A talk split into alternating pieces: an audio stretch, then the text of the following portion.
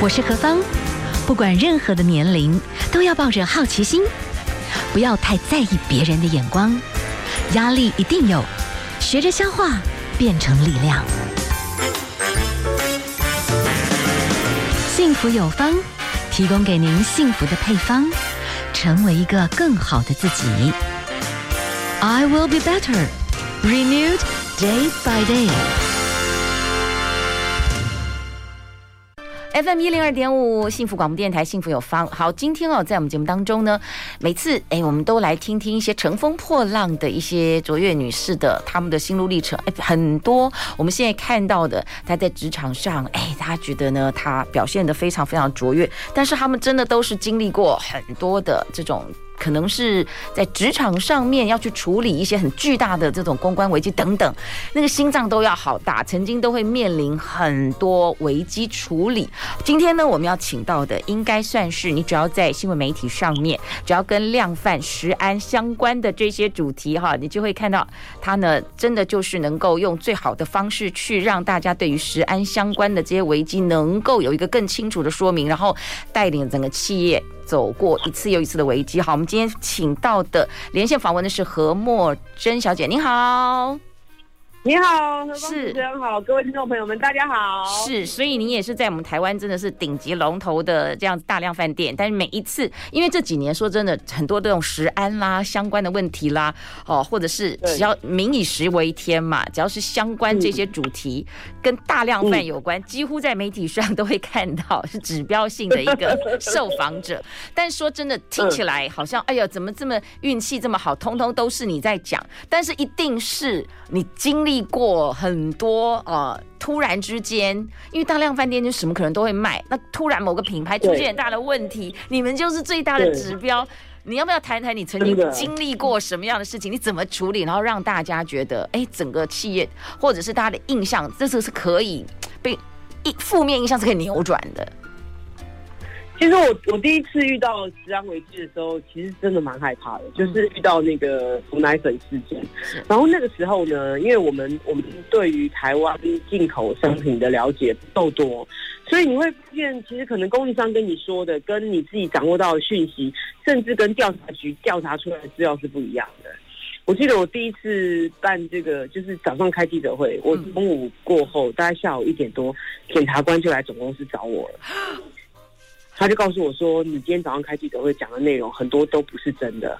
如果你你有，就是如果你你有蓄意要去去就透过媒体去混淆视听的话，你可能就会有违法的问题，很恐怖吧？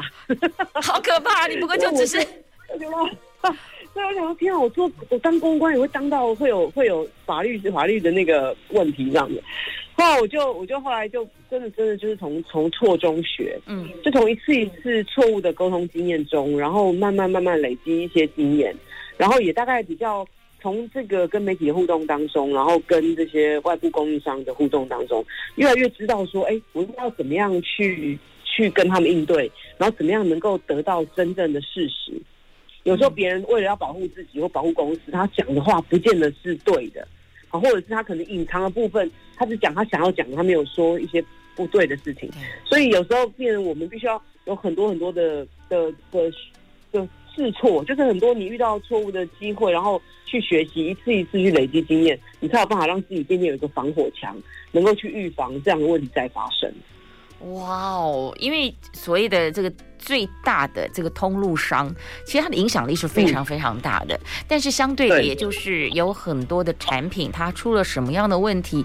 就像你讲的，当然每一个在关键可能会面临法律的时候，大家一定说我可以说的，或者是啊、呃、我没有说谎，但是我有个部分我就没说。可是你怎么会知道？所以你们在这些部分上，在这么巨大的这些，万一有些什么公关的这种压力的时候，就是你们必须很冷静的把所有的事情要理清楚，这些都要在很。急迫的时间，对，很短的时间内，没错。而且你要你要能够查到事实是什么，嗯，还有最重要最重要的是，其实消费者他他其实并没有办法从你或者从对方或从检方得到真正的事实，他最想要知道的是你的行动方案是什么，嗯，你有没有从消费者角度去帮消费者做把关？所以每次在遇到这种危机事件的时候，我常常会问我们自己内部的主管说：“那以以以以以我们来看，我们给消费者的行动方案是什么？嗯，我们消费者有没有，我们有没有帮消费者在哪一个部分做了把关，尽到我这个通路的责任？嗯，这个是我觉得在遇到危机事件的时候最应该思考的，就是消费者其实期待着你能够站在通路的角色，帮他做一个把关，类似说我可能先下架。”但是说，我可能送检验，我能够去确认他没有问题，我才上架贩售，让消费者买到我的东西都是安心的。这件事情是通路很重要的责任。嗯哼，好，我们今天访问到的应该算是现在大家如果在电视上只要看到只要跟通路有关的，或者是民以食为天很重大的一些节气，有一些的食物，或者是现在是不是通货膨胀，然后大家的民生啊 有什么变化，那个趋势其实从大量饭店。最可以看到，都可以看到何莫珍女士，你非常冷静、稳定。大家其实看到你的感觉，好像会有点安心这样。哎，这个能够创造这种信任感，我觉得也还蛮不错。我以前真的吗？我以前我以前在呃在量贩在因为然后在量贩店的时候，遇到有媒体提到跟涨价有关的议题，其实我是会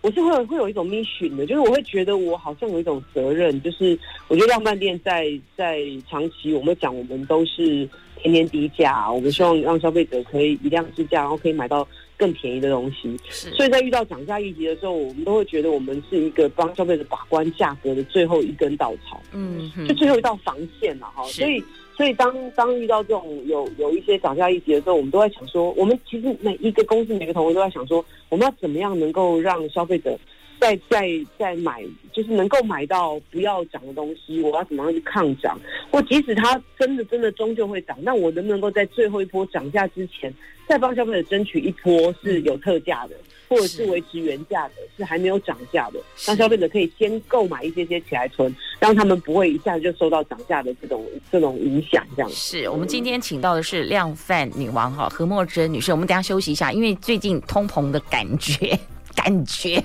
正在蠢蠢欲动。我们等一下，因为你在第一线上了，你在第一线上一定是非常了解。我们等一下休息一下，好不好？可不可以请你来跟我们谈一谈，就是说，呃，在这样通膨的时代，你们可以给我们消费者什么样的建议，好不好？我们先休息一下吧，待会儿再回来。FM 一零二点五，幸福广播电台，幸福有方，幸福 DJ 何方呢？今天呢，我们继续请到的是乘风破浪的姐姐。我们呢，请到的，哇哦，她现在已经呃也是作家了哈，非常非常的熟悉这些物流的事业。曾经啊，我们所有看到的这个量贩的所有相关的一些讯息，公关的这些发言人何墨珍小姐，您好哈。我们可以请教一下，其实呢，因为我们现在这个通膨，其实哎感觉蠢蠢欲动，但是其实台湾呢，隔一段时间，几年前哈。啊，呃，前一段时间是有那个，我记得好像是卫生纸之战，或者是说尿片之战，哈，反正就大家突然不知道怎么搞的恐慌性买压等等啊。那或者是说过年期间，永远就会有很多或特殊的状况，你都经历过嘛？那我今天我想，我们谈谈你们这些在职场上面曾经的这些交战。其实民生你知道吗？会随着大家的那种传递哈，然后大家就很恐慌，你们就要马上来做一些处理，而且政府会高度关切你们是不是最大的通路，你们在做什么哈？你们的是领导性，你就要全程了解状况，谈一谈这些过往，只要是通膨的时候，呃，你现在回想到的，或者是说你的经验法则，跟大家来做一些分享，好不好？以前是只要遇到有涨价议题的时候，我们真的都会被经济部叫去喝咖啡了。是，那喝咖啡的时候，就会希望说大家一起想一想，有什么样的对策，可以在呃遇到涨价议题的时候，民生民生消费的部分不会这么样的让大家就是起伏太大啊，嗯、然后让民众这么恐慌。所以以前我们都会提提一些案子，像我像我之前就会提说，那我们是不是在，因为你说很多人很多东西涨价，但是。但是老实说，卖场卖三万到五万个品相的东西，一定有一些品相是没有涨价的。是，那我能不能够把这些没有涨价的品相集中起来？像有很多自有品牌，它是没有涨价的。那我把这些品相集中起来，我设一个区域叫做抗涨专区，让民众他担心涨价的人，他到这个抗涨专区能够买到没有被涨价的品相，嗯，或者是还在促销的品项。然后让民众来到卖场，还是可以买到，就是可能不受比较不受通膨影响的东西。嗯，这是这是我们大概在在早期比较常做的事情。那另外就是假设遇到真的这个厂商端它有很大的涨价的压力，我们都还会跟厂商说，那因为你假设你今天是 A 商品要转到 B 商品，你必须要有价格的调整，那你能不能够在 A 商品它最后最后最后一批货，再给我一批原来的价格的货，让我能够让我的客人再多买一点，他不会就是能够不会马上就受到这个冲击，在这个一涨一回的这个过程中，他还可以得到一个中间值的价格，嗯，然后会缓和一点点这种价格。那我觉得这个部分也是在量贩店或者在通路上面，我们常常因为量比较多，有能力就可以跟厂商做谈判，那也有能力可以透过这个谈判的方式，让民众得到比较。呃，再缓和一点点的这种通膨的部分，这样子。嗯哼哼，我曾经访问过啊，就是类似有时是零售啊，对，就是说有的时候你们这个物流的或者是库存的这个清点也相当重要。可是有的人是标榜要刚刚好，不要怕有多的，但是好像也不能这样子。你如果真的有时候就是刚刚好，反而不见得会卖得好。偶尔你还是得要多一点。这是你的你们的看法是怎么样？你你们这样经历过这么多，我们在。其实这就是物流的管理啦。物流成本如果控制的好的话，其实对于零售业来说，它会对于它的获利会好很多，因为它就不会有太多呆滞的库库存放着。嗯，那如果它今天是一个会流通的库存，基本上它被备货的这个量，当然就会稍微多一点点。嗯，那你现在提到的可能会是比较是呃预期。它有可能会涨价的品项，我是不是要多囤一点点货？嗯，那这个部分会有的。假设我们今天从商品端、从采购端，他知道这供应商可能未来会有涨价的计划，那我们也会拟定我们的囤货计划，帮消费者多囤一点货。嗯，以预防它万一整个价格市场上的价格浮动的时候，它能够有充足的量供应给消费者。但是，其实，在卖场的部分，我们还是会要求卖场尽量能够以。呃，充足的库存不缺货为原则，但是其实我们也不希望他们囤太多，是就是停滞的货物这样。我们就是小老百姓了哦。那当然，虽然说现在的呃何墨珍女士，您现在转型是作家哈，或者是自由工作者，但是你有非常多的这个物流的这些通路经验。那现在其实就是在蠢蠢欲动啦，这也没办法，就是全世界太多事情了哦。那对你的建议，在你的嗅觉经验，老百姓我们现在要囤什么东西吗？会，你觉得？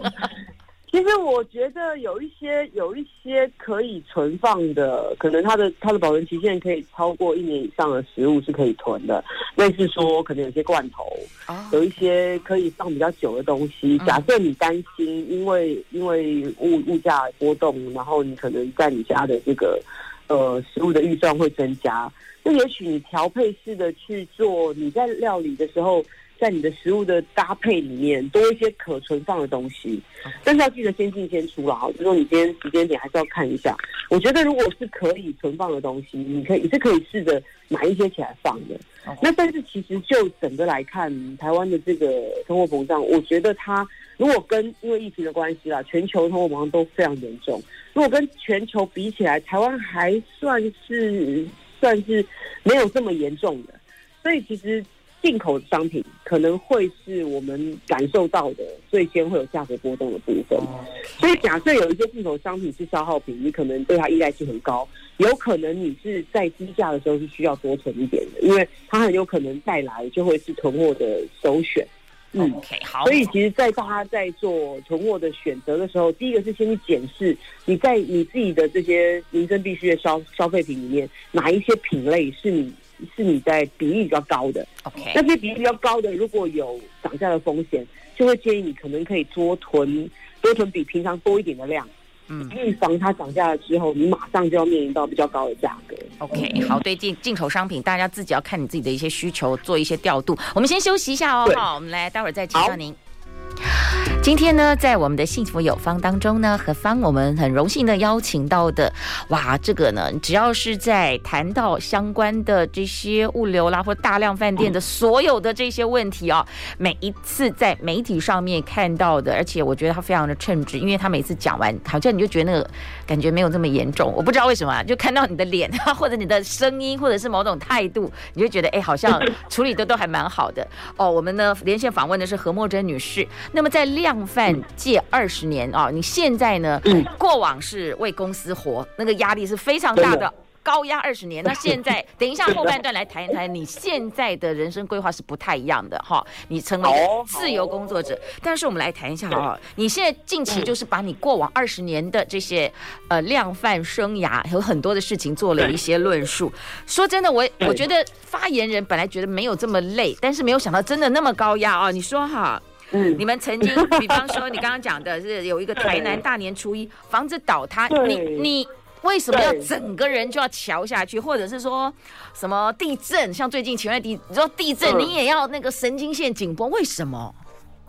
因为其实你知道在，在在量贩店有一个蛮特别的状况，就是当遇到天灾人祸的时候，嗯。尤其是我不知道大家有没有印象啊，当台风要来的时候，是很多很多记者都要来采访菜价会不会涨价，对，对对，菜价会不会波动，然后我们我们量贩店有没有帮消费者囤了什么东西，然后大家是不是要到量贩店来买一点泡面啊，然后一些一些像吐司面包或是一些熟食啊，可以让你在台风天的时候在家里不会饿到。对，所以其实在，在在量贩店遇到台风天的时候，其实业绩是会增加的。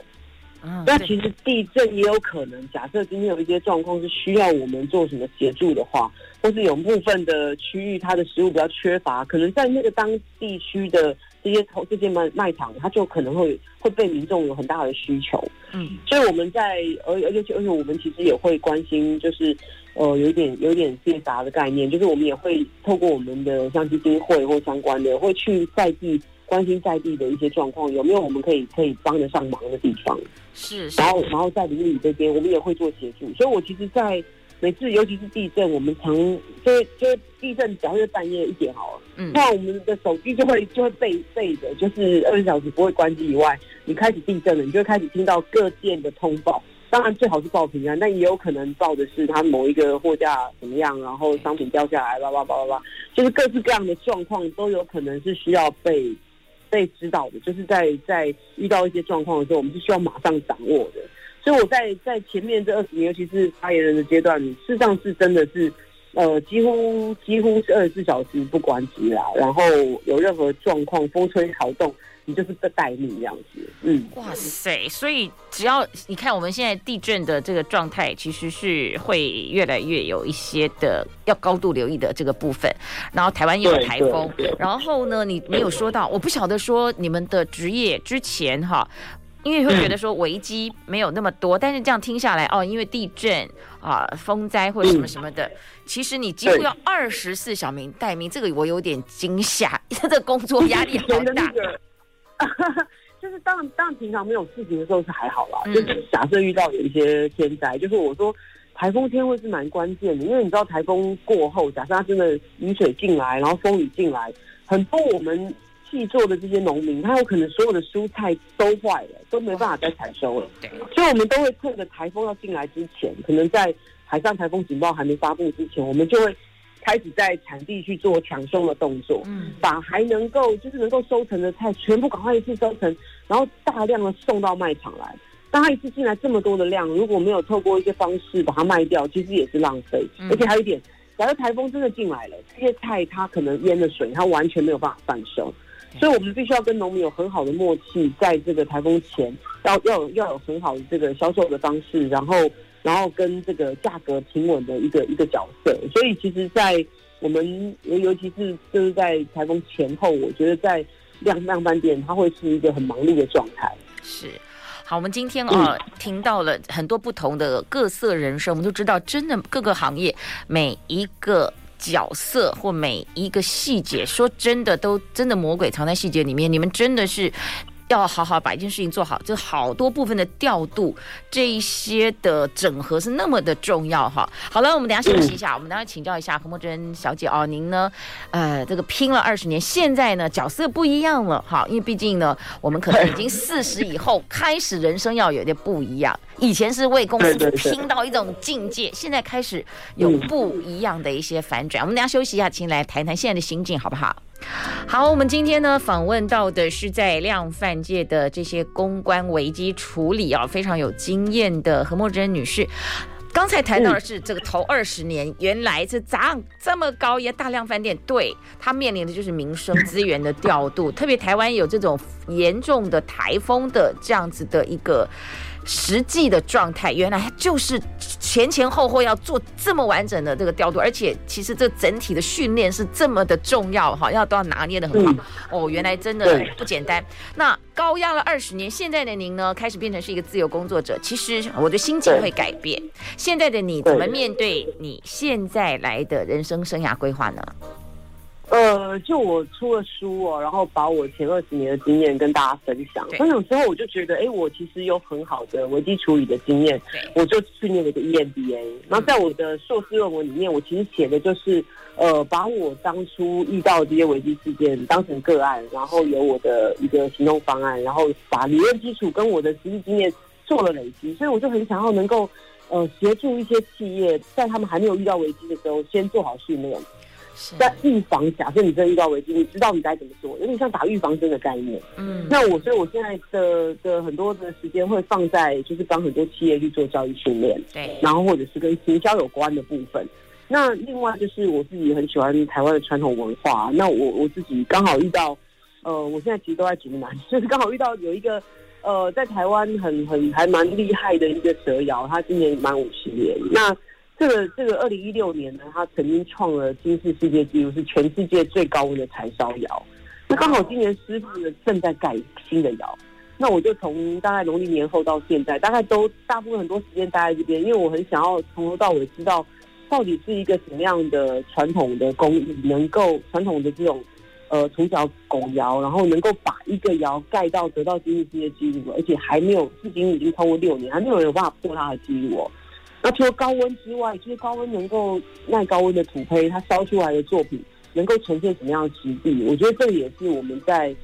在从泥土上面，然后从从柴烧，从大自然大大自然给我们的这些东西，可以去做反思的。因为我们如果讲环保、讲柴烧，现在大家都在讲 ESG，然后再讲 SDGs，我们能不能够从我们这个地球给我们的能源，像土壤、像树木？像这些木材、这些能源去思考，我怎么样能够呃有有有有更更环保的想法，然后对地球更友善的的做法，这样子。哇，其实对台湾也不真的没有认识这么多。之前我们有访问过，其实也是非常高温的，叫天目窑。所以你今天又跟我们特别介绍，在竹南里面有一个另外一种，它也是很高，很它是一种，它是柴烧，它等于是创了金氏世界纪录，全世界最高温的柴烧窑。柴烧烧的是木材，但是其实我们在烧窑的时候，它是没有黑烟的，哦，它只有水汽。对，旁边邻居根本不知道我们在烧窑，但是我的里面温度可能是一千四百度以上。那当初金氏世界纪录是一千五百六十三度，